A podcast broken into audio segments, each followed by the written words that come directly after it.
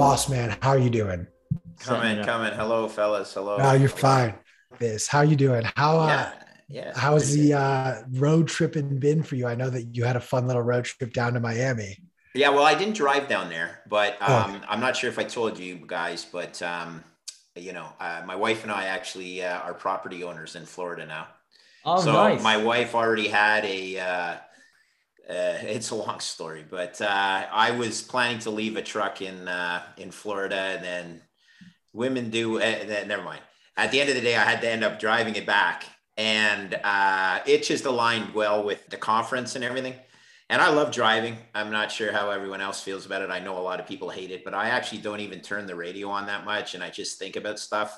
I find it's you know you, you you disconnect from from the world and you do some deeper thinking. So I love driving. Uh, USA is a beautiful country. Yeah, so I've driven a lot this year. I uh, and from Miami, I was in Georgia. Here's my claim to fame. I was in Georgia for the final day of the Masters. I didn't get to Ath- or uh, Augusta, but I got to a place in Georgia, Savannah to be exact. And then I jumped. Uh, I drove all the way from uh, Savannah back to Canada the next day. So you know what? Good time. There he is. Hello, doctor. What's going on, Greg? How you doing? Chris Q? Uh, What how's going, up? Jeff? What's shaking?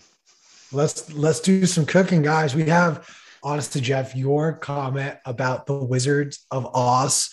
I had to compose myself because I was on live. but that is the funniest thing. Can you share Uh, with I- me? I don't know what it is. I don't know. him the concept. in. You know how we talk about the Os brothers, right? Oh, okay. Os, Yeah, yeah, yeah, Ross, yeah. Moss, Yeah, and yeah, everybody's yeah. coming up with marketing things like ossification or Sure, sure, sure, whatever. sure. I, what Yeah. the Wizards of Oz, like the Wizards Okay. of Oz, right? I love it. The Yeah, I three love it. dudes behind the curtain follow the the orange brick road. That's what somebody said on the um, YouTube, yeah. on the YouTube channel. Yeah, yeah. I think that Nice. could work. Yeah, well, Mark is a great guy. You guys, Yeah, uh, you like guys, are, uh, you guys will uh, pull me along in your vortex. Okay, so I'll just, uh, I- I'll participate, and you guys can, uh, you know, you can, you can pull this fat old fifty-eight year old along in your vortex. So all I'm just going to continue to push forward the rumor that you can never see all three of the Oz trio at the same Ah. place at the same time. well, we were, weren't we all together in uh, Miami? I mean, I think all three of us were together. we were all point, in yeah. Miami, but not up on stage at the same Never time. on stage, which is okay. You don't want, you know, you got to confuse the uh, opposition, right? Right. But, uh, but at the end of the day, uh, at the end of the day, I thought there was a picture. If we haven't pulled up a picture yet, uh, whereabouts in the United States are you, Jeff? Or are you in in Co- even? Y- I'm yeah, in you- Colorado, Colorado Springs. Oh, cool. Hey, listen. By the way, do you know Todd? Yes. So actually, we had uh, Todd I'm- on last week. I'm I'm a I'm a pretty big fan of his. I know that. Uh, anyway, the point is, uh, I'm going back there, so I'm going to be hopscotching around the USA for for a little while, and uh, he's uh, he's a good man, uh, Todd Alt. So uh, uh, anyway, um, let me reach out to you. I have a, I have a, an opportunity to uh, to make you happy, perhaps. Are you Not- looking for not- a place to? Are you looking for a place to crash? I can put you. Nobody, no man. I'm looking. I I actually have been offered some uh, some tickets, some free tickets, and some free accommodations. And uh, All right. if you're in uh, Colorado, I mean, it's not that hard to hop in a car, and I bet you it's why it depends what part of Colorado you live in. But I know I drove from Las Vegas to Aspen, Colorado, uh, in one day, and it took I don't know, didn't it take around seven hours or six hours, something like that? And it was a nice drive, you know. So. Yeah. Uh, Sure. Well, let's talk. Let's talk offline, and that'll be the os the os squared. And if uh, Mark Moss is uh, in the vicinity, then we could uh, really confuse things and see if we could get all three of us uh, in the, in the same house. But uh, yeah, hey guys, thanks for having me. Um, I I sent out my Twitter poll. Uh, people actually don't mind my swearing, so I'm gonna probably let a few f bombs fly if I have to. I need to I need to couch that with the following uh, explanation though. And like I swear when I get excited, because if you've ever been on a trading floor when things are imploding, it's an absolute circus, and everybody, everybody is screaming and yelling, and every third word is the F word just because it's not fun. Uh, you know, you got salesmen who are trying to protect the clients, and then you feel that the clients are working against you. So you hate your salesman, even though you're working on the same team and you're working for, he's trying to defend his salesman, and you're like go tell your fucking account to pound sand. He's buried me on this fucking position, and you're swearing and cursing, and it's just the way capitalism works, you know. But uh, uh, anyway, the Twitter poll came back, and uh, I'm I'm happy to uh, to try and tell the truth because that's all you can do, right? Is tell truth. Um, and this weekend had some uh, some eye opening statements by some very influential, uh, noble Americans. Um, I'm referring specifically to Charlie Munger, but at this point, let's uh, the the conversation's open for discussion. However, you guys want it to uh, to flow. I think it's a fair place for us to start. Like for those who are not aware, Charlie Munger did the Munger thing and essentially just him and Warren Buffett shat on Bitcoin to cheers from an audience calling upon the US legislators to follow what communist China has done as far as Bitcoin goes. And I think it's very telling, um, both for where we are as a market, but also just where the sentiment is for a certain class of people. Uh, so, Jeff, so, I'd love. And, and, you could, sorry, if I could jump in, and we'll let no. Jeff talk first. But he didn't just. What he used was the word evil. All right. Now that's what I took exception with. Um, evil is certainly not what Bitcoin is. Evil is when you try and co opt people into believing something because it is contrary to your positioning within your own portfolio. They own so many banks and le- legacy traditional finance platforms that are going to get carved and carved again and carved again because of Bitcoin. It's not surprising that they say what they say. But calling it evil and then defending a communist government for banning it.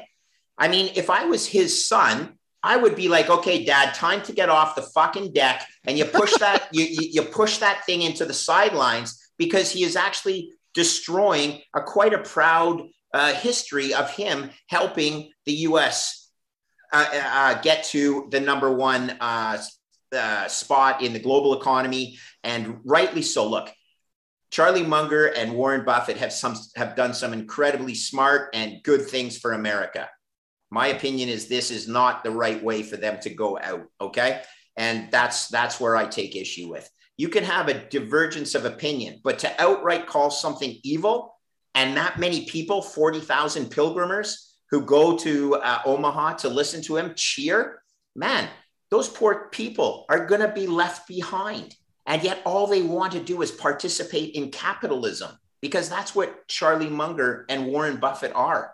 At the heart, they are capitalists. Now, they have benefited from the fiat Ponzi and the Fed backstop. There's no question. But no, they are not communists at heart. And if they are truly communists at heart, oh, fuck off. Okay. Because at the end of the day, then they have bled the American system and now are promoting something that just is un American as far as I'm concerned. Hey, and anyone who's listening, I'm Canadian. Okay. We are way closer to being communists than the United States is. So I know what it feels like. So let's just make sure we understand you can have a divergence of opinion, but to call something evil, man, oh man, that's just, you know, the gloves are off. Okay. The Canadian hockey players are going to drop their gloves now and just have to brawl it out. And that's how you settle things. And Jeff, sorry to jump in front of you, but you know, that markets, you can make markets, you can do whatever you want, a buyer, seller, everything. But to use pejoratives like the word evil in the context of them being some sort of crispy kings that have, uh, you know, certainly benefited from the fiat backstop that is the Federal Reserve. I, I, I have a, an issue with that. So over to you, Jeff. Well, first of all, I agree with 100% of what you just said, Greg. So, so I mean, we're on the same page. Obviously, I, I do have. Obviously, I, I actually come from a very value-oriented background. That's how my my fund started. I was a I was a value oriented stock picker uh, and i ran my fund that way. And then along came bitcoin and my life changed but that's a that's a story for another day. But i got a i got a question for you guys. Who said show me the incentive and i will show you the outcome i believe that's a munger quote from him himself. That is charlie munger. And i and that's what i tweeted out yesterday. I said this is charlie munger on why charlie munger and warren buffett are anti-bitcoin they are incentivized to hate Bitcoin. They are incentivized to be very, very pro US dollar, pro fiat. You know, they've become billionaires. They're wildly successful. They played the game right. They were alive at exactly the right time in American history to get wildly, wildly wealthy and be wildly successful. and you know what more power to them that's that's part of capitalism right they made a lot of great decisions i think it's sort of funny and i actually think it's more tragic than funny that people keep asking them their opinions on bitcoin because of course they don't understand right? They're incentivized to not understand. They're incentivized to hate it. And so Bit, bitcoin changes the incentive structure for everybody who's around. These you know no no offense to them but look i'm a doctor right? I understand how human life works. These guys aren't going to be around much longer right? They, they may go to their graves and I'm, I'm not wishing that on them but they will go to their graves most likely without ever understanding bitcoin and it doesn't matter for them. They're doing just fine right? The system is just fine. They're going to die billionaires and give all their money away. Good for them. That's that's them. But for the rest of us who are going to be around for decades and for the kids my kids these days who are teenagers they have 80 years to go or so. They need a better structure. They don't need to be part of this collapsing fiat debacle. They don't need Keynesian economics to ruin their lives the way we're seeing it happen right now and ruin the world, literally, to fund wars, to fund crony capitalism. We don't need that structure anymore. We know that these are in their, their final days. Bitcoin changes everything. Uh, and so I don't really care what uh, Buffett and Munger have to say. In fact, the fact that they hate it actually just solidifies the reasons why I love it and why I'm going to keep telling people about it. So so but, yeah, and I agree, Jeff. You know, here's the thing though, they influence so many people that do sure. believe the sun rises out of their arsenal, right? I mean, yep. that's just the way that uh that uh, people get uh, you know addicted to the to the success or to the aura that surrounds a place like Berkshire Hathaway. I mean, you know, look, he's everybody's he's everybody's grandfather. The guy is he, look. I, I, don't have an issue with him. What I have an issue with is the context in which the, I. There's two outcomes here. They are not smart enough to understand what they are saying, which, if that's in fact the case, then you shouldn't have your money with them. Okay.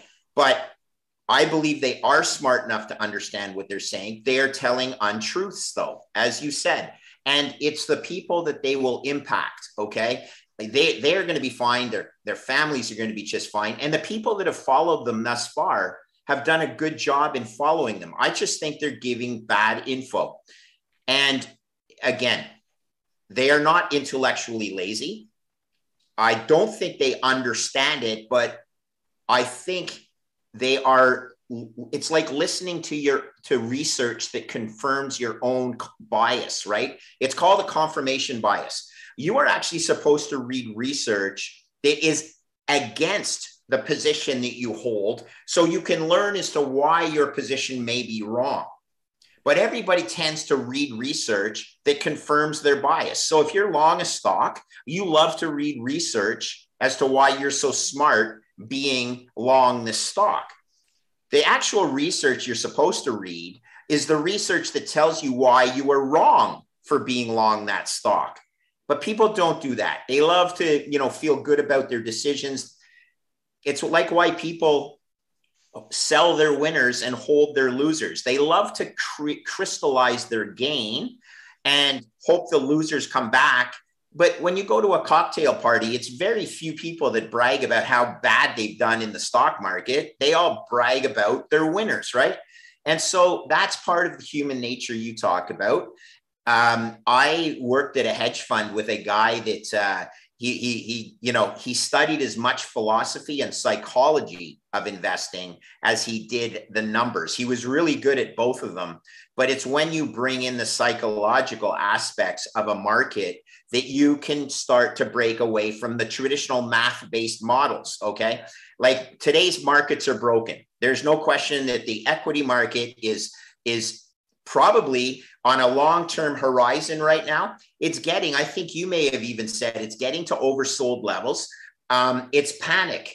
Did you see this weekend that the Association of uh, the AAII, Association American Association of Individual Investors, so that's basically small investors, came out with a poll, and they run that poll every weekend in Barron's. The most bearish it's ever been. Okay, and when I say that, it's rivaling March 2009, exactly when the equity markets started to come out of their funk from the great financial crisis. This is a good contrarian indicator that people are now trading with emotion rather than logic. Okay. And all of this is to say that Markets regularly get broken. You need insurance against the traditional markets. And that is what both you and I believe we have found with Bitcoin. And it pains me when people that are as smart as Charlie and Warren are, at least historically, i.e., if you drive through their rearview mirror of performance, um, you know, it pains me when it appears they haven't done the work that's required to help people going forward. And so over to you. Yeah, I mean, I I just completely agree with everything you say, Greg. Right. So, I mean, like they were they did a fantastic job for the last 80 years and and that's the time that they should have been long America and long the uh, fiat system, and and now we're we're just at a transition point right now. So so that is not the best way pointing forward. If they wanted to really help people going forward, absolutely they would take the time to understand what Bitcoin is and learn about it and learn about how detrimental the current fiat system is. Learn that we're at the edge of collapse. Learn that we're we're seeing cracks in the foundation right now uh, and point people to a better way. But I just, yeah, I don't see that happening. I, am not going to hold my breath waiting for that for sure. Um, so, so here we are. And it's ugly. It's I, ugly. So let's talk some macro statistics. Are you okay with that? Yeah, Q? absolutely. All right. This is you your know, show right now. Well, you know that I've spent my whole life as a as essentially a credit trader, but you need to understand when you trade credit, really what you're trading is risk or volatility. Okay. And credit is a shitty uh, tool because it's really asymmetric to the downside. Ricardo Salinas said this at the uh, at the uh, co- the Bitcoin conference, but but you got to understand it's it's not quite as black and white as he lays out because when a bond is issued, it typically is issued at 100 cents on the dollar, and then the contract or the adjustment for the risk is set by the coupon on the bond okay in the case of the US treasury that basically is set on a, on a daily basis the shape of the yield curve but I traded high yield or junk bonds my whole life. So it's all about the coupon you get on that debt that implicitly rewards you for the risk you are taking uh, over uh, straight treasury risk or inflation risk predominantly. That credit risk is a risk uh, that compensates you for amongst other things, default risk, and then the liquidity or illiquidity of the investment. When you want to sell something, I guarantee you can't because everybody is trying to sell the bond at the same time. So uh, it's like asymmetric to the downside in the short term. But in the long term, that incremental coupon has been proven to actually pay you for the risk, provided there is no default. If there's a default, you blend that in with your whole portfolio. That was the argument for high yield bonds. So I was a volatility trader. And I always look to the credit markets as the dog, as I say, and then the equity markets are the tail because the credit markets have a prior claim on the assets of a company versus the equity. Unless the debt's worth 100 cents on the dollar, the equity has zero claim. In the event of a bankruptcy, there's usually what's called a cram down, and both, you know, the equity gets a token uh, uh, restructuring. Okay, agree with this plan, and you'll get a uh, a, uh, a restructuring option, if you will. But long story short, bonds, as Ricardo Salinas said, in the absence of thinking about what the coupon rewards you with, what's the best thing that can happen? You get your money back, right? Like, I mean, that's what it sounds like. You invest $100 in a company for five or 10 years. And after five or 10 years, if everything goes swimmingly, you got your $100 back not including the debasement of the purchasing power over that time. But it's the same thing with the US Treasury. It's all about the coupon that they uh, are set on those bonds. Well, here's some statistics, and this is scary. The VIX today, which is the volatility index on equities measured minute to minute in the United States, hit 35% annualized. I need you guys to understand two things. The first thing is, and this is most important, a 35% annualized VIX translates to a daily volatility of over 2% on a daily basis, which means equity prices will swing by 2% daily. And the way you get that for anyone who cares is you divide the VIX by the square root of 256, which is the number of trading days in the year so 36 divided by 16 gives you your daily vol. Okay. you got to understand that a 2% swing in equity prices is almost equivalent to the 10 year yield on the bond, which means if you own bonds and stocks and your, your equity is swinging around 2% and your yield on the 10 year US Treasury is only 3%, you have a bad day trading equities and you've given up more than half of your coupon on your bond. Okay. Second, and equally as important, new issue markets are closed when VIX is over 25%. That's just my uh, experience over my career that new issue markets close when the VIX gets over 25%. Again, today it's at 35%, which essentially means new issue markets are closed, access to growth capital is shut. Companies that have growth opportunities and want to fund themselves and help the American economy expand do not have access to that public funding. New issue markets are shut when the VIX is over 25. Things are ugly out there. And Jeff, how many times has the Fed raised so far? Oh, you're still on mute. I'll answer my own question. Once. Okay. Now, the cra- there you go, brother. Now, here's the crazy thing they're going to raise another nine times. Aha, fuck.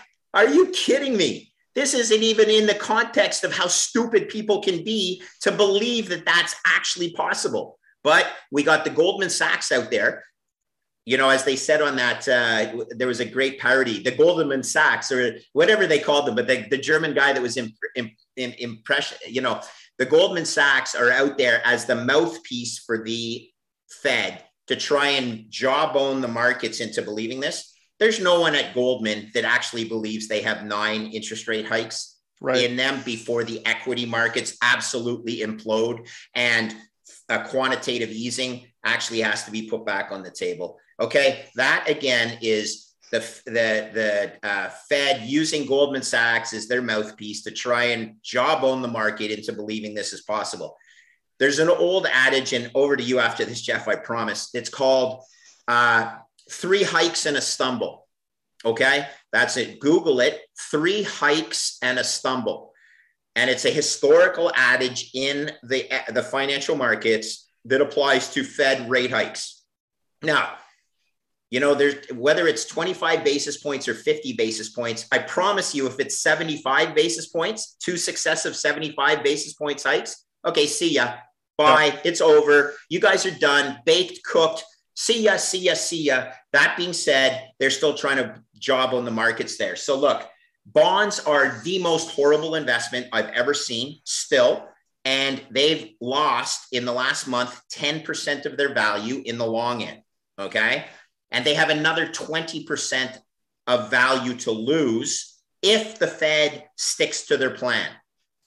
The good news is, I don't think the Fed can stick to their plan, which means QE infinity which means any reason that you would buy bonds here, you have twice the reason to buy Bitcoin because anything that'll float the bond back on side will be twice as impactful to the Bitcoin price, in my opinion, because that's what Bitcoin is. It is credit protection against infinite printing by the Fed. And guess what? The equity markets are begging for infinite printing. And who owns the pensions of the common American?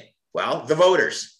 And if they all of a sudden see that their pension plans are unfunded or underfunded because the equity markets have just lost 22% in the first quarter, the worst start ever in history of the NASDAQ, okay? 22% down in the first quarter. If you're a pensioner and you you call up your local congressman and you're like, I was counting on retiring and now my pension plan isn't fully funded.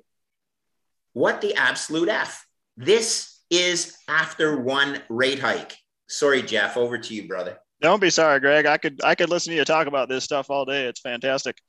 And I and again, I agree with you. That's the problem, right? You're you're just confirming all of my biases as well, so that's not very helpful. But I agree with you. I think you know the Fed is going to. I think they're absolutely going to raise rates this week, right? So 50 bips, maybe 75 bips.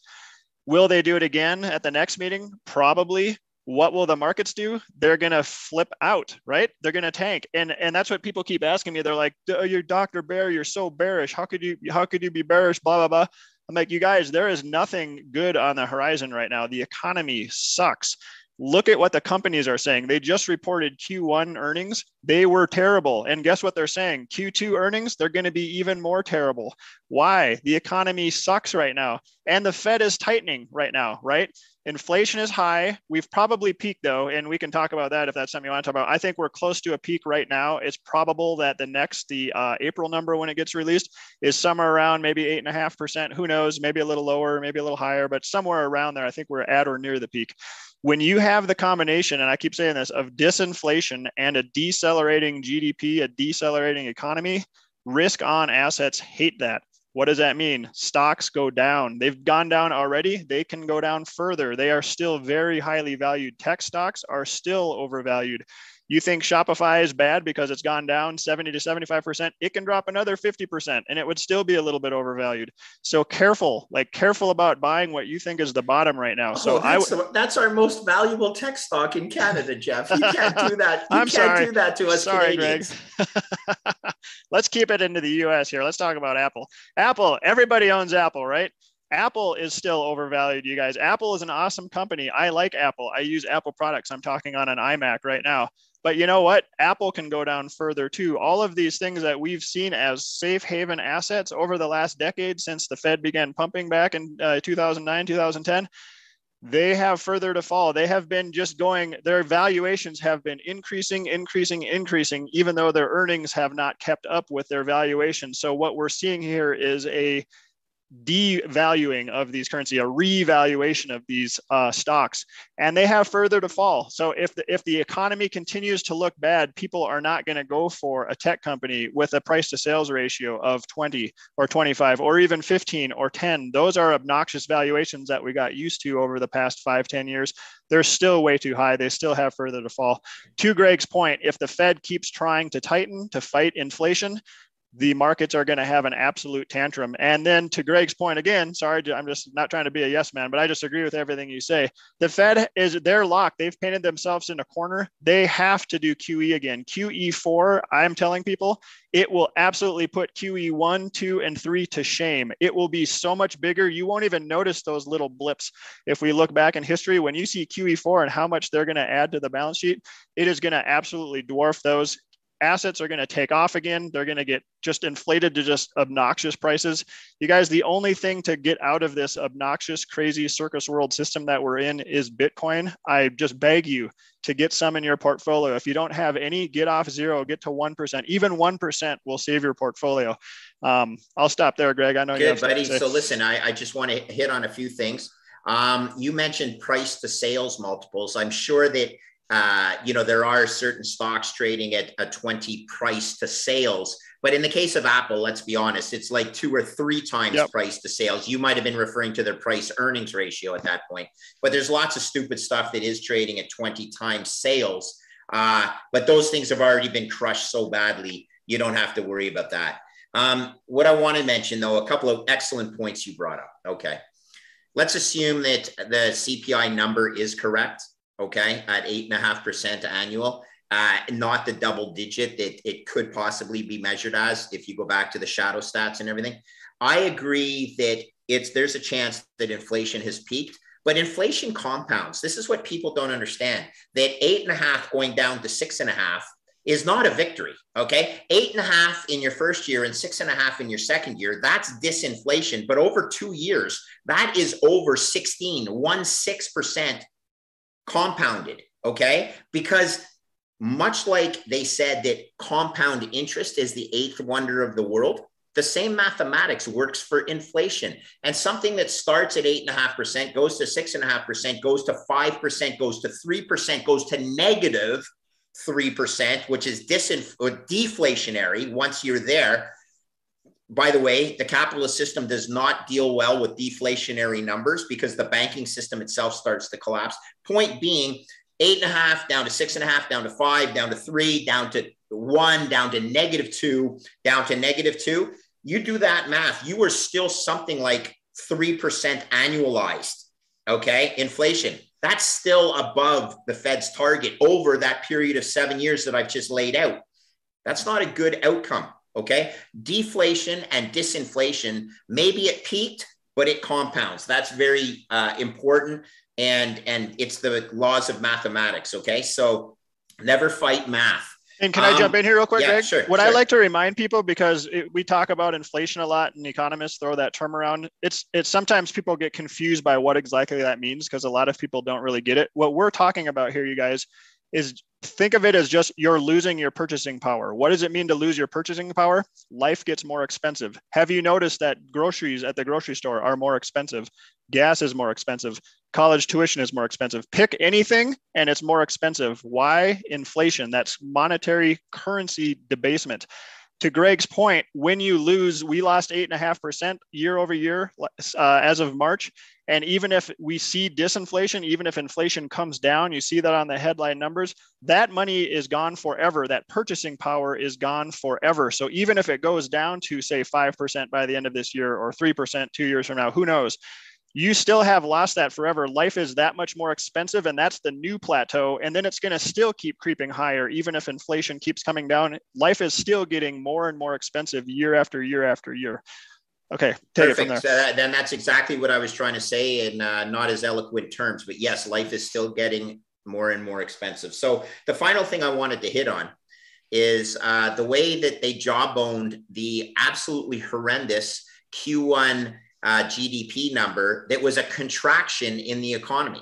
Okay. And this is outrageous. This is a contraction in the economy after three months, which I will remind your listeners what a definition of a recession is is two consecutive quarters of economic contraction. Well, we've already put one in the books. Okay. We are already halfway to a recession as defined being two consecutive quarters of contraction. Oh, it was all because of the trade deficit. So don't worry, everything's going to be fine.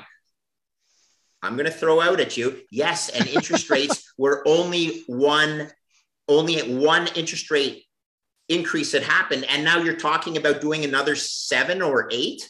Come on, guys, this is such blatant lying right to you. And then, oh, well, it's Putin's fault. Okay. So, you know, I just sick to my stomach with all these talking heads lying to the people. Have to bring up my friends at Berkshire Hathaway as well. I don't believe they are telling the truth as they know it, but they are, uh, they're allowed to say whatever they say. But to use the word evil, I think the word evil actually applies to some of these uh, statisticians and how they interpret the, um, uh, the, the result, the Q1 result. This was an outlier. Everyone was expecting growth and it comes in negative and they talk about it like, oh, it was just because of the trade deficit. Yeah, exactly. The trade deficit. and the dollar has done nothing but strengthen since then. That uh, an increasing dollar does not make your trade deficit gets better. It makes it get worse because foreign foreign uh, products become less expensive and your own products become more expensive on a global market. That's what happens when the value of your fiat increases relative to the other shit coins in the world. All fiats are shit coins, quoting Ricardo Salinas, my you know, partner on stage who, my God, if you don't listen to what four billionaires have to say in as succinct terms as they can, if you guys want to run into the wall and listen to Charlie Munger and Warren Buffett, at least balance it with other billionaires who see things opposite of Charlie Munger. And if you still want to cheer a room full of Midwestern Nebraska people, good on you. I suggest you open your eyes and ears to what's really going on in the rest of the world, including the four people I was on stage with in Bitcoin Miami. Uh, three of them don't live in the United States. They've experienced things that most United States people don't experience. Why? Because the USA is still the most privileged and strongest economy in the world rightly so. But you guys are doing a hell of a job of fucking it right up. Okay. And I don't want that to be the case, but you really are fucking it right up. I love it. Hey, so, and one quick point. Let's go back to talking about the recession. You guys know I've been bearish, right? I've been just blatantly bearish about what the economy is going to do, all this, and what stocks are going to do, risk on assets. I did not expect a negative GDP in Q1. That took me by surprise. So it was even more bearish than I thought it was going to be. That's saying something. I was talking about I'm bearish now. I think the second quarter is going to suck. I don't think we're going to have a recession until as late as Q4 2022, maybe maybe sometime early 2023. Look, you guys, we might be in a recession right now. You often don't know you're in one because you have to get to that second quarter of uh, contraction in order to kind of officially declare a recession. Things are bad out there right now, you guys. The system is crumbling right before your eyes. It's getting weak, and the Fed is tightening that is not the time to tighten. You don't tighten into weakness or you cause things to literally crash down. A 50% drop in equities during a recession is not abnormal. That's actually kind of normal. So, again, you guys, be very careful about what's going on. Think about downside protection. Think about hedging yourself. Think about long term protection against a collapsing fiat system with Bitcoin. It is the ultimate hedge. It's the ultimate insurance against a collapsing fiat system. And we're seeing this. We're going to have more and more opportunities. You guys, Bitcoin is so dirt cheap right now compared to how expensive it should be because of the value that it offers. Trade your dirty cuck bucks into Bitcoin as, as quickly as you can. Not individual investment advice, just my opinion. I'm sorry but while that has value, trade it in for some Bitcoin, please, please, please. I'll stop, Greg. Not a boy. No, and let's just uh, you got to build on facts. Today, I'm not sure how many people saw it. There was a momentary flash crash in Europe. Okay, European, predominantly uh, Norwegian or uh, whatever they call that part of the world. Uh, I should know because I'm Scandinavia. From Norway. Scandinavian uh, uh, stock indices dropped by eight percent on a flash crash. Flash crashes don't typically happen when liquidity is being injected into the market. Flash crashes happen when either a fat finger hits the wrong key or there's no bid in the market because people don't really want to buy anything. In fact, they have to sell stuff. Okay. So as a trader, sometimes you try and build up your position by saying you put in a big bid but the reality is, you're trying to sell something and you want to fake out the market that there's a big buyer when in fact, all you're trying to do is get some uh, buyer to step in front of you so you can fill his boots and meet your margin call. Okay. When all those bids evaporate out of the market, things flash crash. Well, today there was a fast flash crash in Scandinavia. It's reported by the Wall Street Journal. I wasn't trading it. I don't have global positions anymore in my books. That being said, I do know what it feels like when liquidity is being withdrawn from the system, and that's when things break. Okay. I made a quote on Friday. Here's a little joke, right? What's the last thing that goes through a bee's brain when uh, it hits your windshield? Have you heard, you guys heard that joke? his asshole. Okay. So the bee's asshole goes through his brain. Okay. And I said that the close on Friday was like a bee hitting your windshield, right? Poof. And the, the, the poor guy's asshole goes through his brain, right? And that's what the close felt like, felt like on Friday. Today, it feels like you're running into a flock of seagulls in your truck. Okay. Boom, boom, boom, boom. Fucking seagulls are bouncing off your windshield. Okay. And you just don't get what it's like being on a trading floor when you're driving through a flock of seagulls and everyone's trying to fuck you sideways. Okay. And your salesman's trying to fuck you, even though you're on the same team as him, because he's trying to get one of his accounts out of a fucking shit position that, hey, Foss, don't you remember you sold this fucker the shit position? And I'm like, he's stupid enough to buy it. Now go tell him to fuck himself. And all of a sudden, you're like in a war of words, and seagulls are hitting your fucking windshield left, right, and center. And guess what? That's what happens when liquidity gets taken out of the system. and we've only done one rate hike. Are you kidding me? This is hilarious. This is Clown World Central. this is fucking moronic. And you have Charlie Munger saying, well, everything's going to be fine because, you know, we're protecting the Federal Reserve. They're the arseholes that got us into this problem. Okay. So get your protection. Don't listen to these guys. And when you drive through a flock of seagulls, sort of giggle to yourself and say, boy, are these birds ever stupid, right? Like they set themselves up for this thing. They're pretending they're going to raise rates and you'll be able to drive down the beach uh, with no seagulls. No, no, no, no. You're going to be smashing into seagulls and then you're going to start hitting Canadian geese and then you're probably going to start hitting some people that can't get out of the fucking way and you're going to be bouncing fat beachgoers off your windshield. This is ugliness. Jim Cramer had a rant on CNBC in 2007, eloquently rephrased or not rephrased, but re brought up this weekend by Zero Hedge. They have no idea what's going on out there. Look up this rant, okay? 2007, Jim Cramer. They know nothing. Now, Cramer knows nothing as well, but he does know how to read markets. And when he had that rant, he was absolutely right.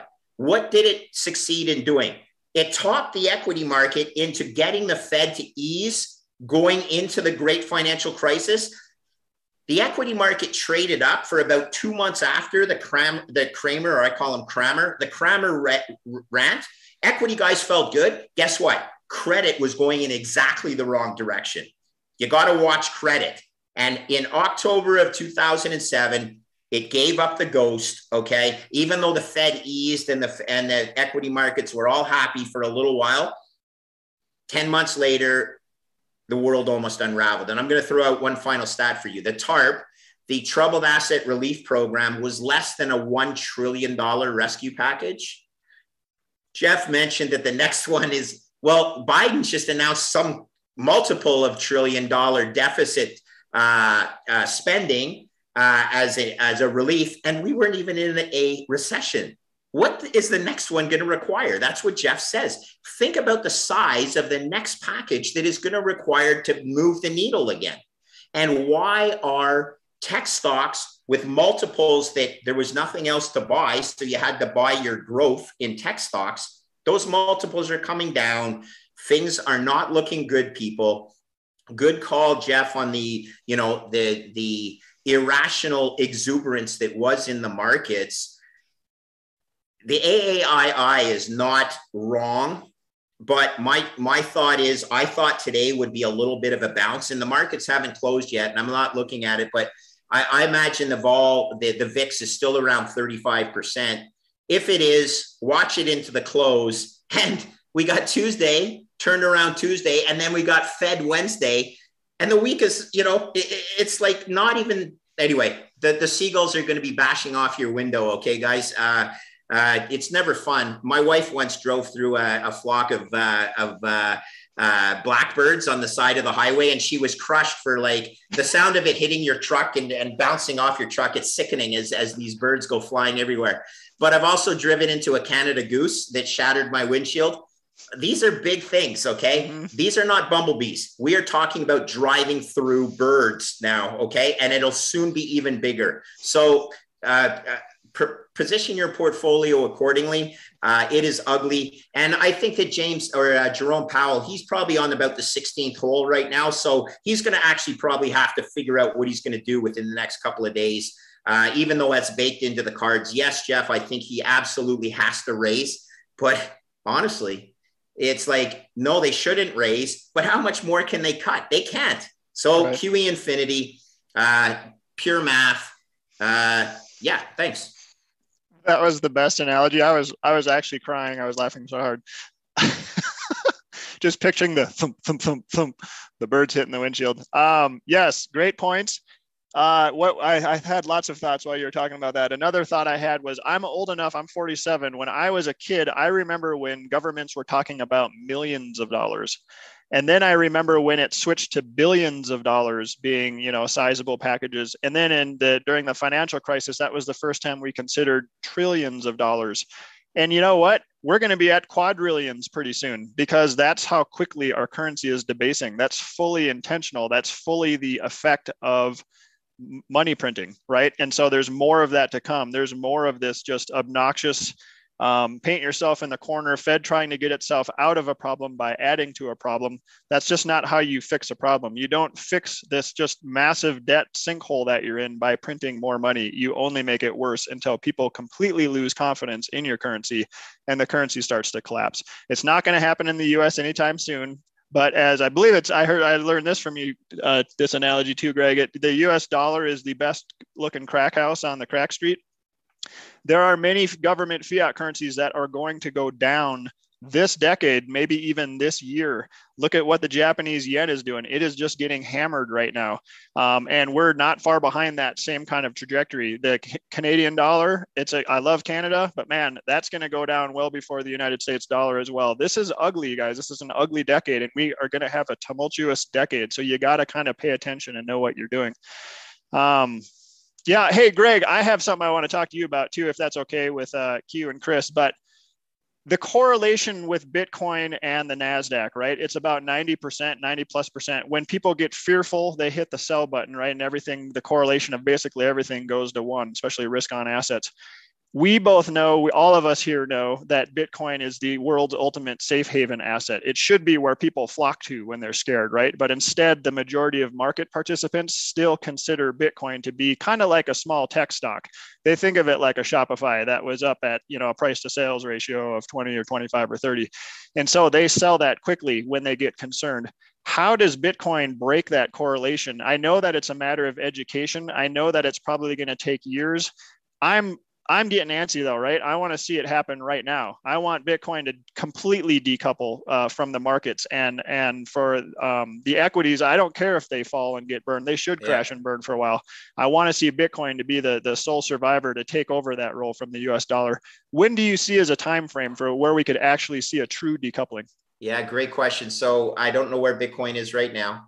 Uh, I actually, word of honor, I haven't checked the price of Bitcoin today but I have followed BITO on the uh, the equity markets, and that's a cash settled Bitcoin uh, ETF, as you know, uh, futures ETF. Futures. Um, yeah, the cash settled futures Bitcoin ETF, and I can see the correlation between the algos trading volatility, which translates to the uh, which translates to the equity markets increasing vol typically means equity markets are going down and how these algos are trying to uh, gain protection by selling another asset that they believe and this is algos that are programmed by computer uh, by humans rather don't forget. There is some artificial intelligence programming that goes on but ultimately it's the humans that start them off with that that that belief bitcoin is a risk asset therefore it should trade in correlation with the other risk assets the problem is the humans that are programming it are basing it on a rear view mirror of, uh, of a limited time frame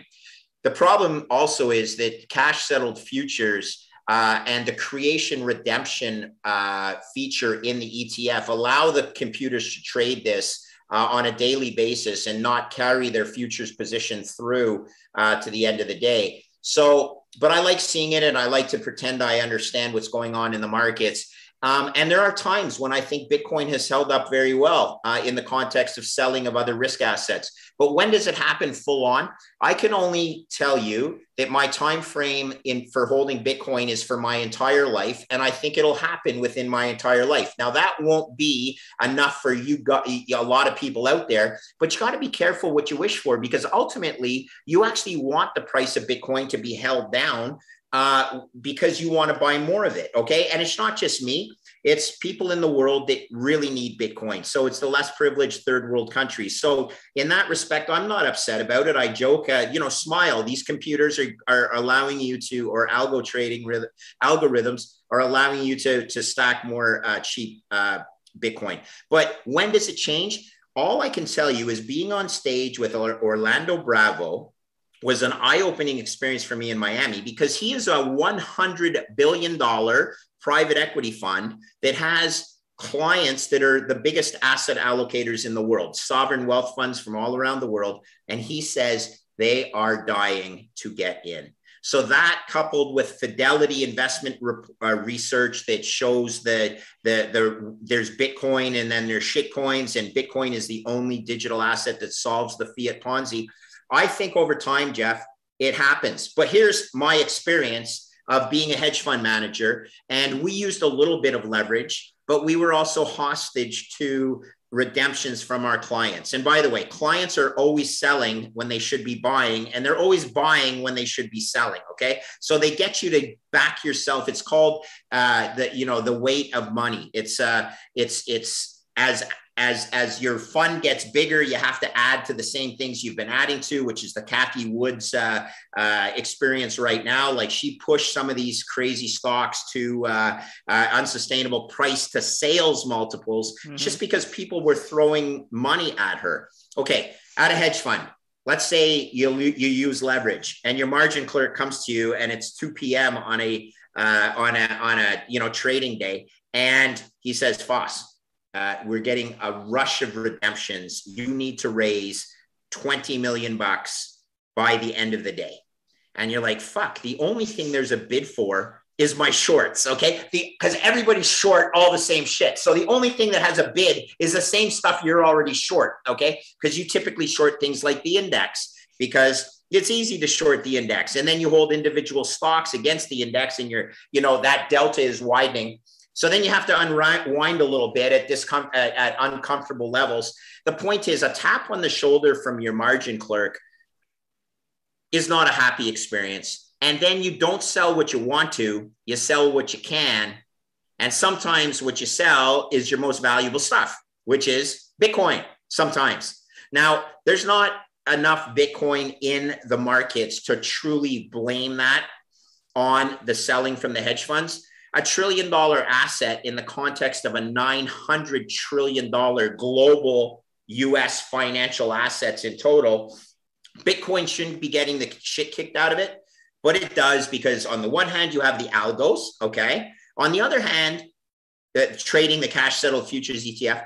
On the other hand, you have hedge funds that have positions in Bitcoin mining stocks and might be actually short Bitcoin against them and playing the beta, the alpha rather, between the performance of Bitcoin and the performance of the mining stocks. Now, look what the performance of the mining stocks versus Bitcoin has been over the last three months. Horrible, right?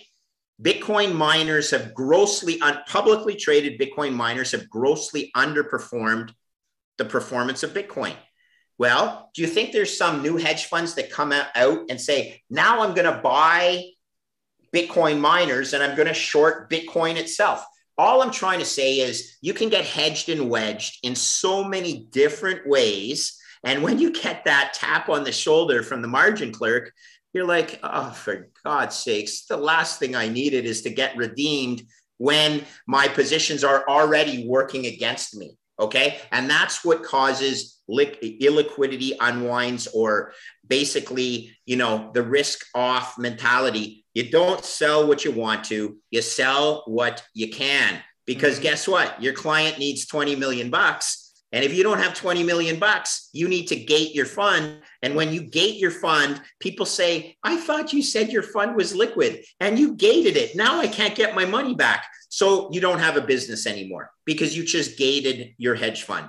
Okay. And it is just a big circular I'm not going to use the word, but I guess I have to. It's circle jerk, right? It's fucking everyone's sitting around the table trying to outsmart everybody else in terms of this big circle jerk.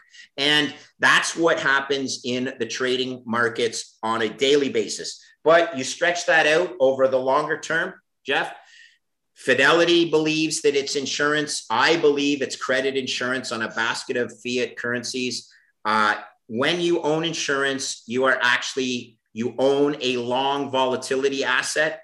When you're short credit, you are long volatility, which means as vol increases over time, that should make Bitcoin more valuable, not less valuable. But in the interim, all these other dynamics are coming into play. So to summarize, I will give a target, but not a time, or I will give you a time, but not a target. Okay. I'm going to give you a time, but not a target. By the end of 2022, it will be better. Is that fair? it will be better. I'm not saying it'll totally unwind, but it will be better. That's my. And then if you say how to, how long until it uh, it it unwinds, you know, until there really is a negative correlation between uh, uh, you know the Nasdaq and uh, and your insurance. Uh, I'm, you know, within my kid's lifetime. I, I know it's going to be way shorter than that, but look, don't back me into a corner, people. Yeah. I know you're not trying to, Jeff. Um, try and extend your time horizon you try, you got to chill out. You got to be happy that you can purchase insurance at extremely cheap levels, as you've already pointed out. And then my tagline don't overthink this, people. It's a rounding error in the context of the bigger picture. Don't get too fancy. DCA, dollar cost average when the price is going up, dollar cost average when the price is going down. I'll talk to you guys in 20 years. Love it. Hey, we should bring it back. Q, we've we've gone on a what a, an hour long tangent now. Do you have a question for us or anything? I mean, I do, but at the same time, I joked with Chris. I was like, "Do I need to ask a question?" um, I love the fact that you stole my favorite question, and I'm grateful for it. And Foss, you brought up something that I kind of want you guys to really dive deeper into. But all of these indices, S&P, Russell 2000, Nasdaq, anything else, Dow included, have the same number go up technology rooted in the algorithm designed to build up these indexes, index indices. The 30 stocks that Dow started with are not the 30 stocks that are in there today. The stocks that the NASDAQ started with are not the stocks that the NASDAQ started with today. So I'm kind of curious about this idea that the number go up technology exists in the stock market, and then you have it with Bitcoin as well. It feels to me like that feeds into the correlation. So I kind of want to present the question back to you, Jeff, of what are you looking for as far as decoupling and where or when are your expectations being set for that? Yeah, sure. So that's a that's a great question. And that's this question I get asked all the time too. That's why I, I tried to get Foss to answer it so he could uh, give me some tips. But um, you know, I actually think it comes down to education. I really do. I think that they're correlated because people still don't understand what Bitcoin is. They think of it, and these, these are huge institutional investors that manage billions of dollars. They think of Bitcoin and they sort of lump it together with crypto, which shows that they don't understand it because they think of it as all the same. And they lump all that together with basically venture capital slash small tech stocks. And so whenever they see that clump of things, and they're holding on to that and they see market conditions deteriorate they that's what they sell first and so that's why we see the sell down in innovation stocks and growth stocks and tech stocks and small cap stocks and bitcoin although bitcoin has held up but it's still tightly correlated so I think it comes down to education. What is the answer? The answer is more education, right? We need to continue to teach people what Bitcoin is. We need to teach people that it's just simply better money. It's not a tech stock. It's not a little VC company like basically all of crypto, all of altcoins are. I just think that's venture capital, that's mark to market, 24 7, 365. People love to play it. It's basically like a casino. They have no moats right? That no protective moats. Anybody can get in. All you need is a white paper and a salesman. It reminds me of what I think Mark Twain used to call uh, a gold mine, right? A liar standing next to a hole. I think of that for most of altcoins. It's it's a liar or a marketer standing next to a white paper. They have basically no substance. But hey, if you if you tell me you're the new altcoin that's going to be better than Bitcoin, quote unquote, I'll throw a billion dollars at you. I'll throw a million dollars at you. You know, I'll I'll promote that on Twitter and jack up the price and then rug pull you and walk away with a bunch of money. So I hate seeing that, but I think because people are like that, right? There's always going to be speculators. There's going to be people who like to trade things and collect stupid things. I think the altcoin market might stick around for a while because of that, because it's hard to change human nature. I personally don't care. I think to me, that's just a complete distraction to what's going on with Bitcoin. The whole Bitcoin is better money. It's a movement that's literally going to change the world. It's a parallel financial system that we can jump off of the current fiat garbage, jump onto this arc over here and start a much better life. And, and, and I think start the age of legends for our kids and grandkids and their kids we're just going to have a much better world based on this system. So I'm totally like digressing from your question, but that's what I think. I think it all comes down to education. I think the reason all of us are here today and we go on Twitter Spaces and on uh, you know FinTwit and wherever we go to talk to people, and why we had 25,000 people at the Bitcoin conference in Miami, which was fantastic, by the way. Nice job, guys. Um, the reason why we're all here and giving up our time to do this, it's about education. It's about teaching people about a better way, about a better money, and you can get off of that circus and escape from that circus and get onto the Bitcoin standard, and it will change your life for the better. So that's what I'm here for, and I think that's why we're all here. Uh, is we're trying to educate the masses. So uh, yeah, great, uh, great point. Uh, can I add that uh, 25,000 Americans is equivalent to 30,000 Canadians once you incorporate the exchange rate. Okay. So I think there was closer to 30,000 people nice. there. Uh, and uh, that's Canadian math. Okay. But uh, here's the other thing. Uh, yeah, education is so key. And here's the shameless plug for my uh, the the platform I'm involved in. Uh, and Bitcoin Magazine has been very helpful in that too. It's called LookingGlassEducation.com. It is a free education platform for people around the world that aren't being taught what they need to learn because the traditional education system has no interest in educating students that the commercial banks where they their parents hold their deposits are regularly insolvent when we have these uh, economic crashes. Okay. I remind you that I started working for Canada's largest bank, the Royal Bank of Canada, in 1988. Directly for the CFO, I was working for him. And the Latin American debt crisis had caused an issue such that the Royal Bank of Canada was actually insolvent.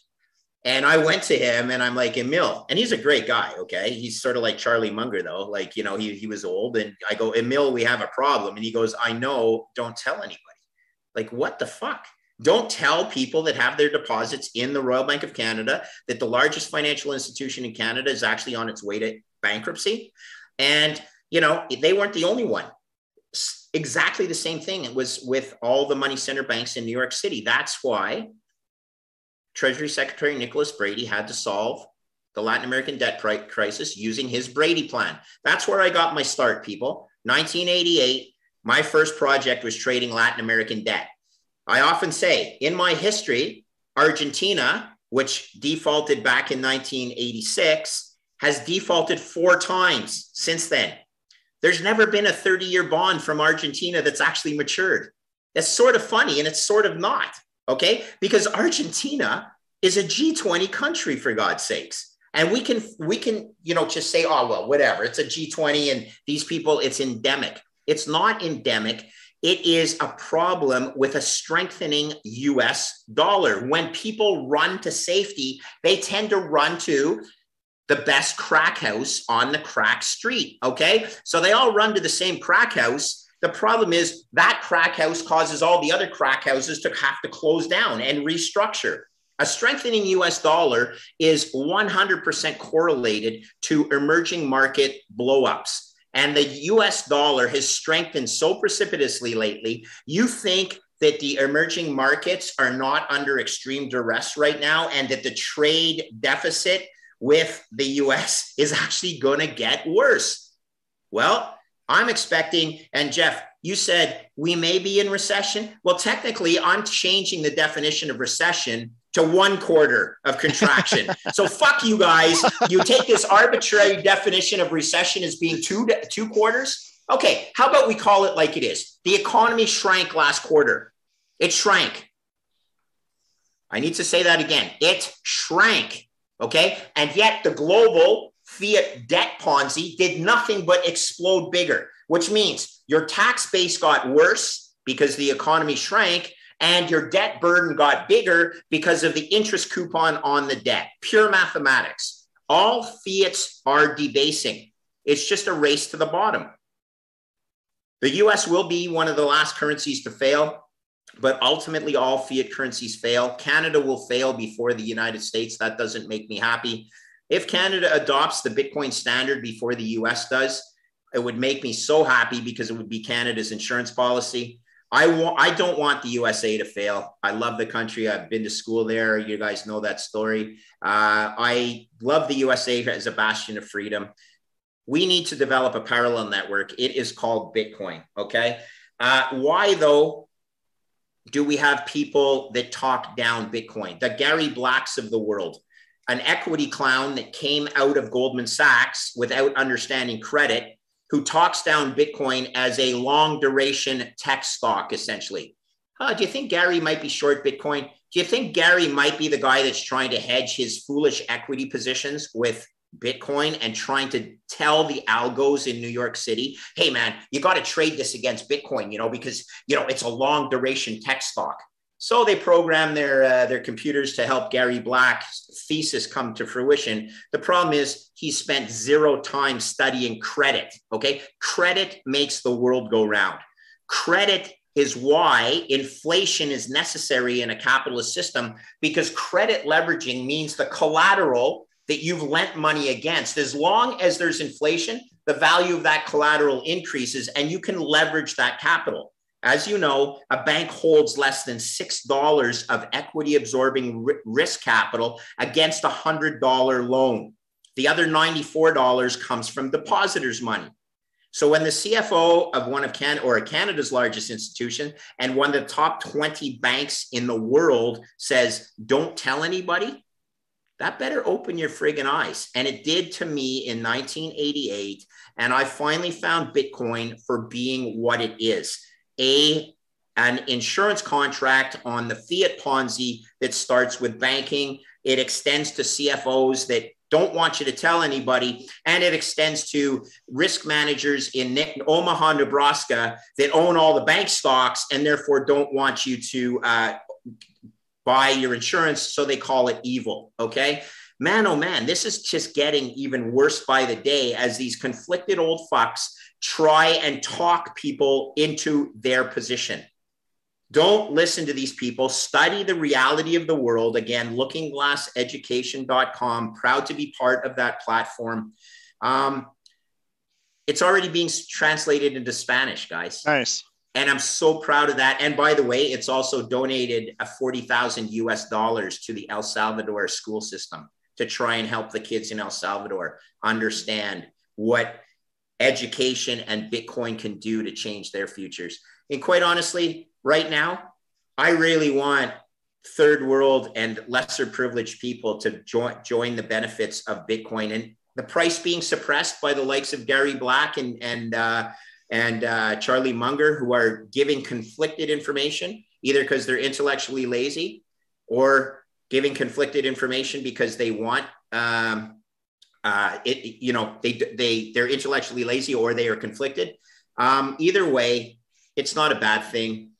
It's a rounding error. I, you know, the title, and, and by the way, we haven't even addressed this. Did either one of us call, uh, call for Bitcoin to go for to, to 30,000, uh, which I don't think is outrageous, but I don't think I'm calling for it to go to 30,000. Certainly it could go there, but I don't care because I'm not smart enough to tell you whether it's worth 30,000, 40,000, 60,000. I do believe that it's so cheap right now based on both the value of Bitcoin as default insurance using um, using uh, credit default swaps. I wrote that paper for Bitcoin Magazine, or my price target of 2 million US dollars per Bitcoin in today's dollars. Both of them make Bitcoin look stupid cheap.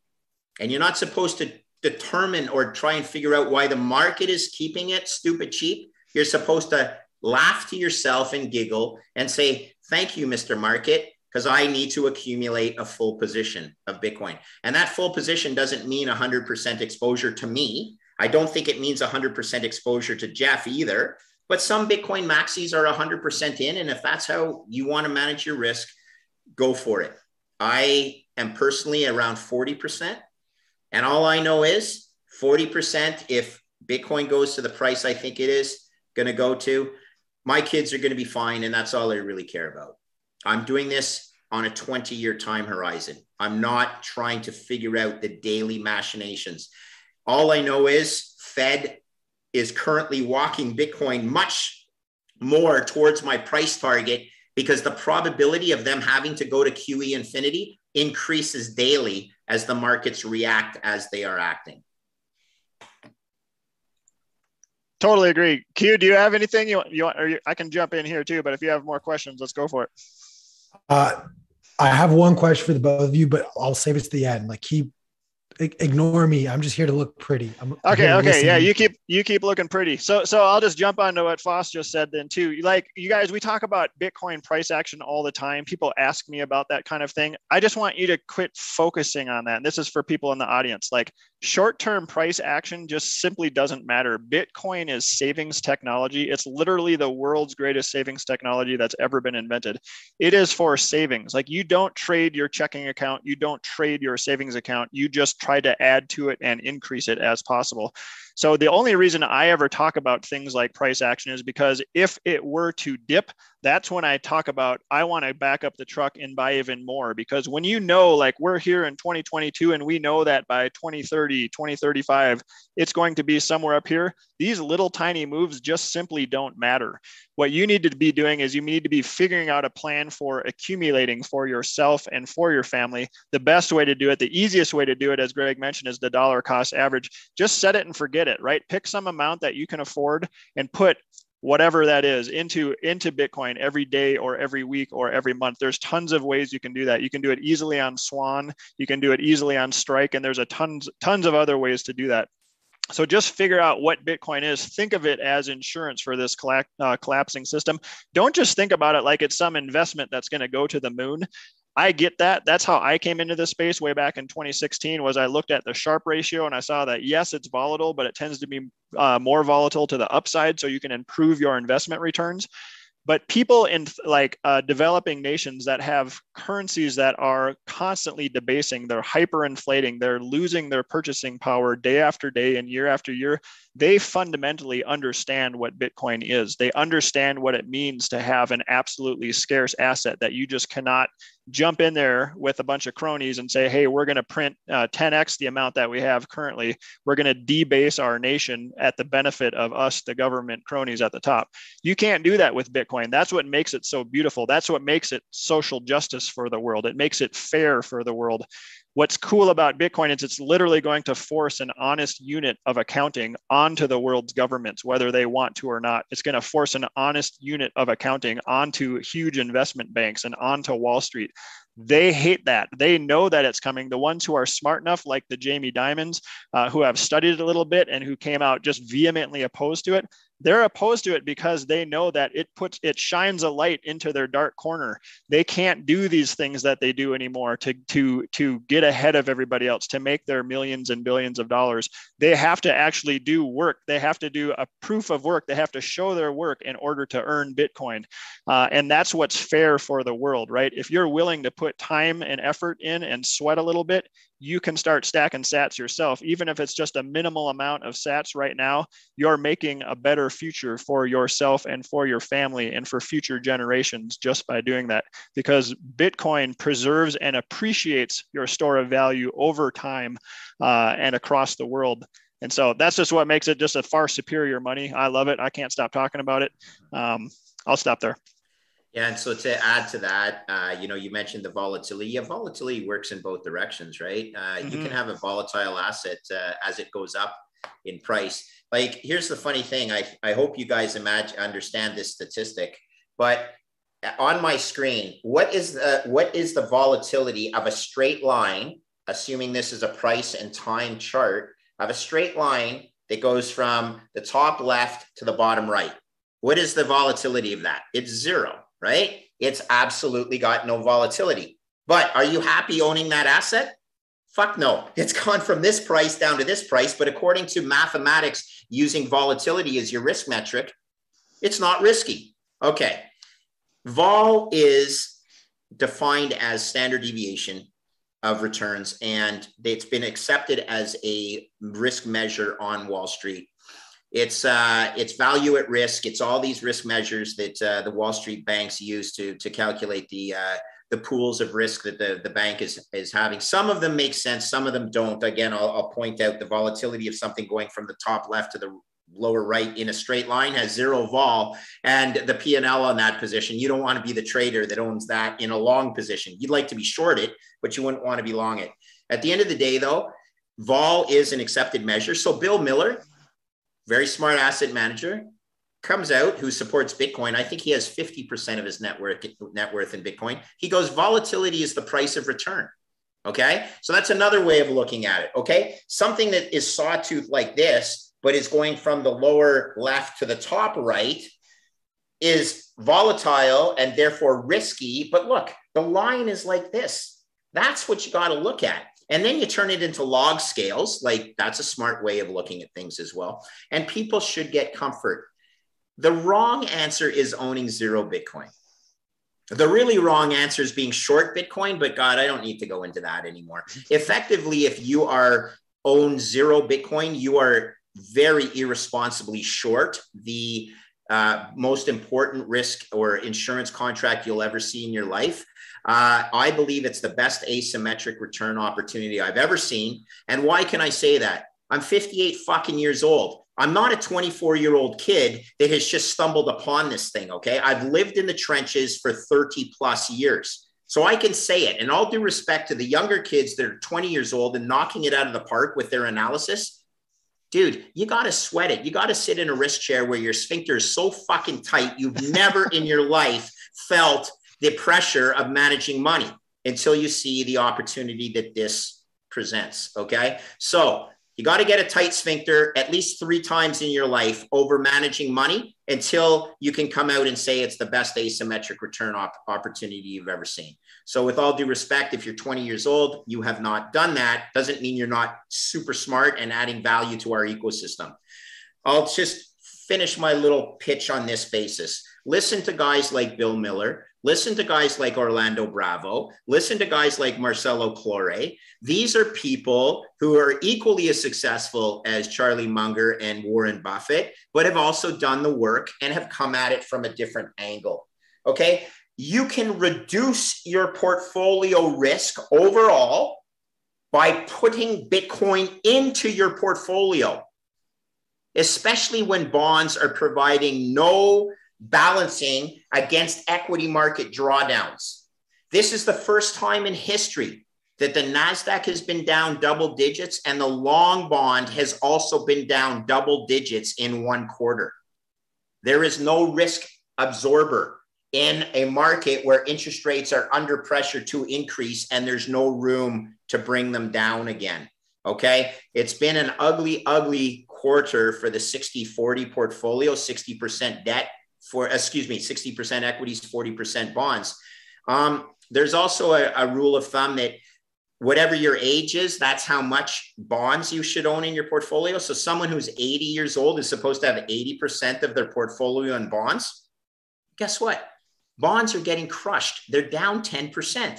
Your portfolio just got rinsed. Okay. You're getting rinsed and you're in these safe assets. No, no, no. Look outside the box of the last 40 years. Look to Bitcoin, understand the diversification benefits of Bitcoin, not diversification, diversification. Diversifying is buying, selling one tech stock and buying another tech stock. Okay. They're all getting hit by the same risk off beta, uh, market beta, and everything like that. Models break down because people want their money back. Okay. So, Jeff, wise advice. You know, we have a lot of pretty smart people in the Bitcoin community. What you need to do is lower your time preference, extend your understanding that you are reducing risk by putting Bitcoin in your portfolio. And I use this line at the at the Bitcoin conference. I got to say it again. When I orange pill someone and they decide to get up to the 5% allocation in their portfolio, it's like they forgot what the other 95% of their mm-hmm. portfolio mm-hmm. is. And they're focused just on this 5% little nugget. Focus on the donut. Don't focus on the hole. Okay. Understand that Bitcoin is a donut that people can always poke a hole in. Oh, it's too volatile. Oh, the blockchain could break. Oh, you know, governments can ban it. You know what?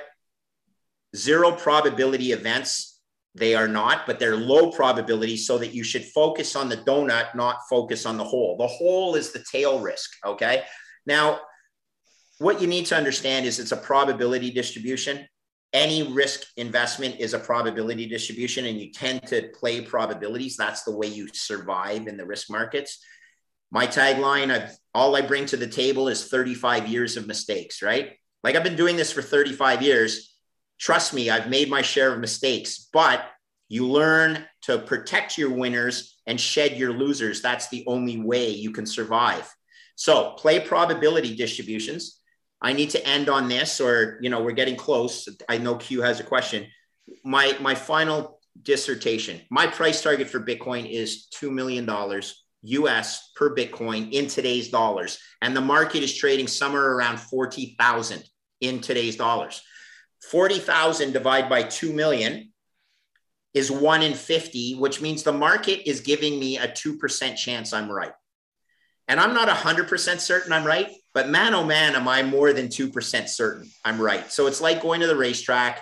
I think I might have said this with you as well, Q. In, in, in go, the, the, the, the, racetrack is giving you crazy good odds uh, in your favor, crazy stupid odds in their favor. You're supposed to buy those odds. And while you're not 100% certain, there is one thing I am 100% certain of fiat money will continue to debase on an accelerated basis because that's pure mathematics, especially when your global GDP is shrinking and your numerator, which is global debt, is increasing because you have politicians who don't understand math. And, you know, in confession, Justin Trudeau in Canada came out and said he's never been very good at math. Okay, we should actually have a, a, restriction for politicians who are not good at math. That will never happen. But it's like saying, oh, it's not his fault. Well, fuck you, it's not his fault. You voted him in an office. If you go to a surgeon who has horrible eyesight and you ask that surgeon to operate on you, you're supposed to get what you, uh, you know, the risk. You don't hire surgeons with shaky hands and poor eyesight. you know, in similar light, you shouldn't hire politicians that say stuff like the budget will balance itself, etc. So over to UQ. Mathematics runs the world. Math is the base layer of language. Understand what that means. Regardless of what your mother tongue is, everyone understands math. If you speak Chinese, if you speak English, if you speak Spanish, you can't speak to each other, but you all understand the same mathematics. Okay. Math is the base layer of language. Bitcoin is the base layer of monetary energy, which is math plus code. It's the most beautiful technology I've ever seen in my life. Go and watch the blockchain in action if you are visually, uh, you know, if you're visually stimulated. I was a, a, a Bitcoin skeptic until I actually watched the blockchain in action. And I'm like, are you kidding me? As an engineer, this is beautiful. And no one controls it. And it's truly decentralized. Over to you, Q.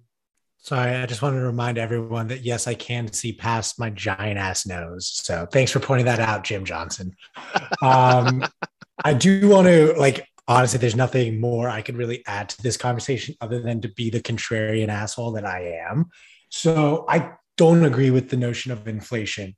Um, I don't think it's transitory, and I don't think it's going away anytime soon. My thesis on this is we have not yet felt the effects of high energy in our goods and services. We've seen high energy costs, but that hasn't translated and trickled into everything else. So I actually think we are going to be seeing a genuinely reported inflation number as far as consumer price index goes in double digits. I know both of you have kind of said your expectations are not that. Where or what is are you drawing on to make yourselves to draw that conclusion? Uh, I'll jump in here quick. So, so the two biggest factors in how uh, the government comes up with the actual CPI number are housing and transportation. And so, what does that mean? So, housing basically, what's happening? Are people buying houses? Are they not? Um, what are housing prices doing? What are rents doing? Those kind of things. Um, are people applying for new mortgage applications or are they not? Transportation what are the new car prices doing? What are used car prices doing? What is the price of oil doing and gasoline? All of those things. So if you look across the board at basically all of those uh, factors i just mentioned almost all of them have peaked and are significantly down. If you look at what the banks are talking about, new mortgage applications, JP Morgan reported this a couple weeks ago, way down. Um, uh, refinances are way down. New housing applications are way down. Um, housing prices are a lagging indicator, but they will come down when mortgage rates go up. For every 1% that the 30 year fixed rate mortgage goes up, the affordability of the house you can buy drops by 10%. So here in the US, we've basically gone from 3 to 5% for the 30 year fixed rate mortgage. That means people, even just from six months ago, can now officially afford to buy 20% less of a house. So if they were looking at a $5,000, $500,000 house at a 3% fixed rate mortgage, now that it's at a 5% fixed rate mortgage, they can only afford a $400,000 house based on their monthly payments. That has a significant impact. So that will for sure cool off the housing market. The Fed knows that. They've actually hinted at that, and they are actually trying to do that to slow down the economy, to slow down, to rein in inflation. Oil, as we all know, peaked up around $130 per barrel. Now it's down to about what 105, 102, somewhere in that range right now.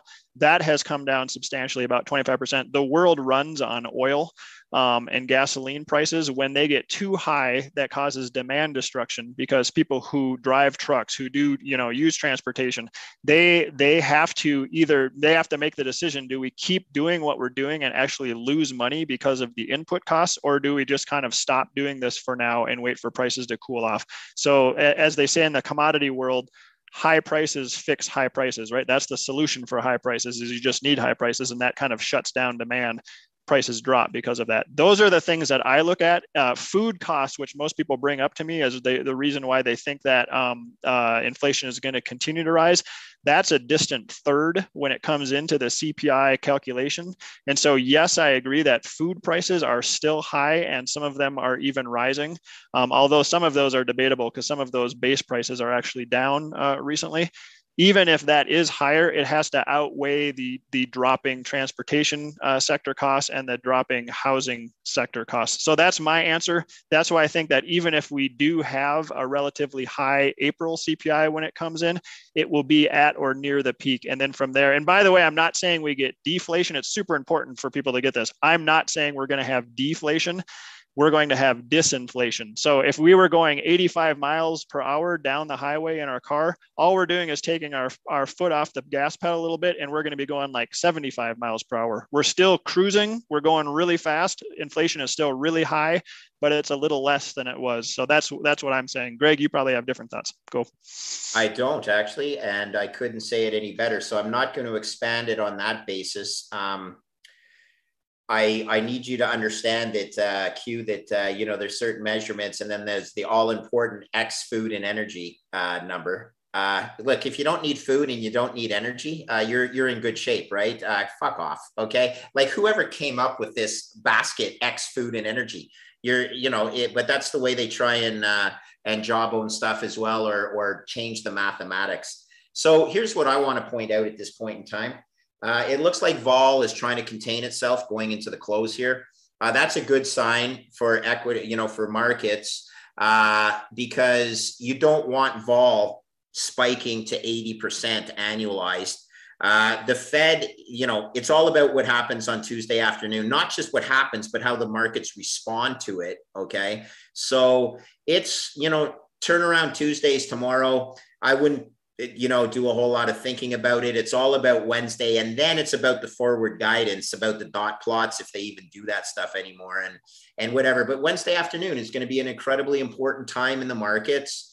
Um, so the fed has a dual mandate right? This is the crazy thing. I mean and those two mandates are almost a direct opposite. They need to control inflation and have full employment well, you know, right now they're not controlling inflation. And if we head into a recession, uh, typically jobs don't do well in a recession. So, you know, they're going to be failing on both mandates. Um, I don't know what got into Jerome Powell's head, why he would ever accept a second term in that chair. The poor guy, like, I mean, he could have exited gracefully, but uh, perhaps no one else was smart. Uh, you know, he, he was the only one foolish enough to accept the second term. Anyone with a brain said, why would I want to sit in that chair? Like it's a, it's an impossible, it, you lose on both ways you're not going to satisfy inflation and you're not going to have full employment. The two uh, you know at best you're going to uh, come out one for two and you're probably going to go zero for two okay? How's that going to be as a legacy? I went over. I'm an over. Well i don't know but all i can say is i really hope that people continue studying bitcoin. They will benefit from conferences like uh, the bitcoin conference. And here's my final pitch about what a great community the bitcoin community is this was brought up by Jeff Booth and Preston Pysh uh, uh, with me, and I learned this, but I didn't. I, I, didn't. I guess I didn't need to to learn it, but it was pointed out by those two guys on a conference on a, a call with John Vallis. And we talked about what we learned at the conference. And one of the things that was very apparent to me was price was rarely discussed at the conference. We were talking about a vision for the future. And the people that are there generally are givers. I've, I've said this before Bitcoiners have are people with big hearts. They care about the future. They are not conflicted like some of the other people I brought up in this call uh, already. They have the best interests of their children in mind. They are trying to develop a platform that will succeed, that you can onboard the failures that will exist in the Ethereum, Bitcoin, uh, rather the Ethereum blockchain uh, uh, uh ecosystem that, uh, that Jeff has mentioned. I actually subscribe to the notion that Ethereum is a test net for the Bitcoin layer three. Anything that succeeds on Ethereum will gravitate towards the most secure decentralized blockchain there is yada, yada, yada. I don't want hate mail from Ethereum uh, or meth heads. You guys are already fucking stoned. It's fine. Do whatever you want to do. I want Bitcoin to succeed because it solves the fiat Ponzi. No other digital asset does that. A price was not even discussed. What we are discussing is the platform that's going to allow for the orderly transformation from the fiat standard. Fiat can still exist as your checking account. Bitcoin is your savings account, it's your store of monetary energy. We want this to succeed. We do not want the USA to lose its position as the bastion of freedom in the world. I think Bitcoin is freedom. I think it is the best opportunity we have to solve some of the silliness that we are seeing going on within the central banking systems, including the mandates that are set up. The dual mandate from the Fed, whoever set that up, probably didn't think too far over their skis because they are almost diametrically opposed to each other in the context of an inflationary environment that we have right now. So I guess it leaves us three minutes. Uh, I don't know how you saw these comments coming in uh, at Q, but if there's any FOSS haters out there in the comment section, I can't read them. And if you are a FOSS hater, um, I'm good with that. Okay. Just understand, I'm trying to tell the truth. And I'm trying to tell the truth from the position of somebody who has sat in a risk chair for longer than most of you have been alive. Okay. And I'm not happy to be 58 years old, but I've seen some shit that there's no way you've seen it. And even more importantly, there's no way you even understand what it means when models break down. When you need to sell something because you're being redeemed, because your unit holders are demanding their cash back, you can't get fancy. You need to hit whatever bid is in the market. And in the case of the great financial crisis, there were times, I'm not kidding, that high yield bonds were dropping by 20 points on a trade. So they were trading at 82. That's where you have the marked in your book. You need to hit a 60 bid to liquidate. And by the way, you don't sell everything that you have. You probably get off a couple of a million at 62. And then the next bid is 42. That's what happens in a liquidity unwind. And it's a horrible situation. And you feel sick to your stomach. And I already mentioned the sphincter valve. Okay. Your sphincter valve is so tight, you can't even go home and enjoy a drink because the next day is going to be worse than the day you just went through. Good luck to you guys. I love America. I love Bitcoin Magazine. I love the Bitcoin community. And I accept all hate mail. It's fine. I'm just giving you my opinion. Nothing but love for you, Foss. Nothing but love. Uh, Jeff, I'm going to let you have the final word after this very educational conversation. I mean, I, I genuinely have so much stuff that I need to look up, uh, and I'm going to be studying after this. But Jeff, final word to you.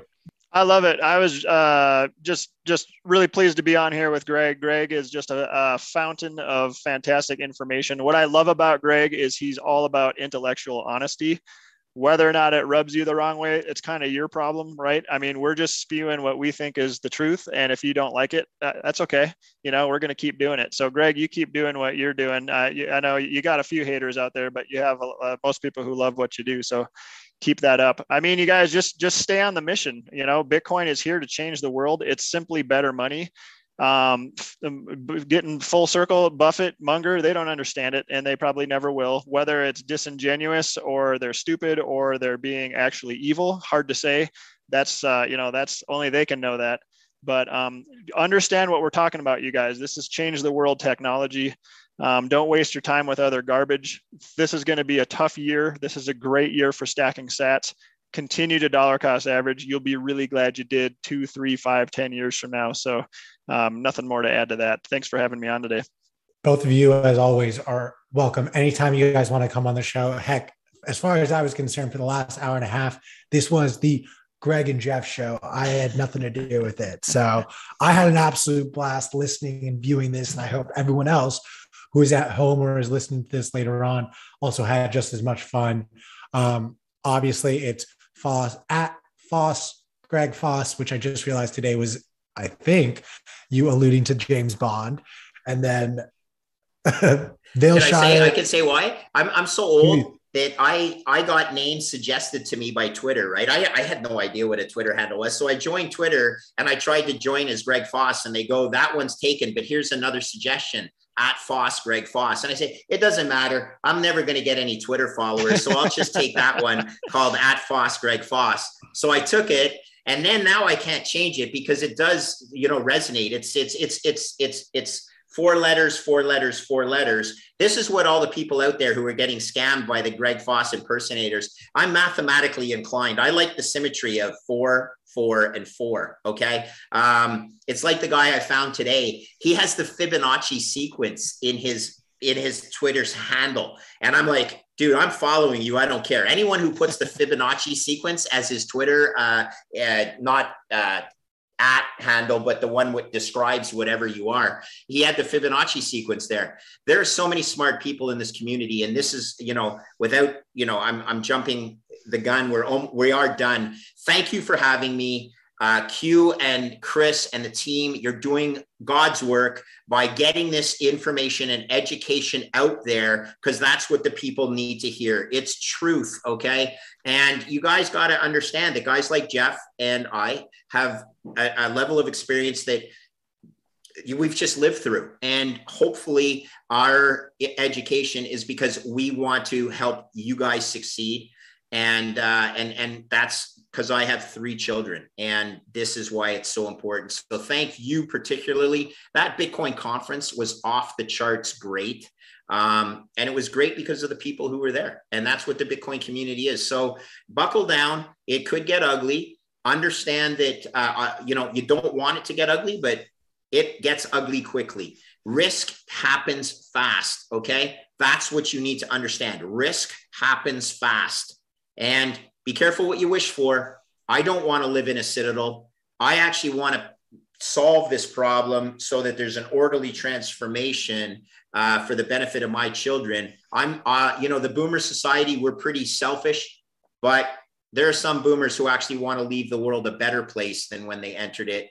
Uh, that's what Bitcoin helps us do. So, uh, yeah, Bitcoin Magazine, David Bailey, his mom, uh, you know, she gave me a hug. Uh, Michael Saylor gave me a hug. That doesn't happen to a guy that names himself Foss, Greg Foss, without being so silly that, uh, you know, he was never going to. And, and so good things are happening to me. And I thank you guys all for it. Thanks again. Of course, man. Uh, and then, of course, Dr. Jeff Ross at Vailshire Cap. If you're not following these two, you're just doing it wrong. So obviously, give them a follow. And you know what? I'm going to make the executive decision now that I've hijacked my show back to say use promo code FOMO, get 10% off the conference store, and we'll be back tomorrow. That's a wrap.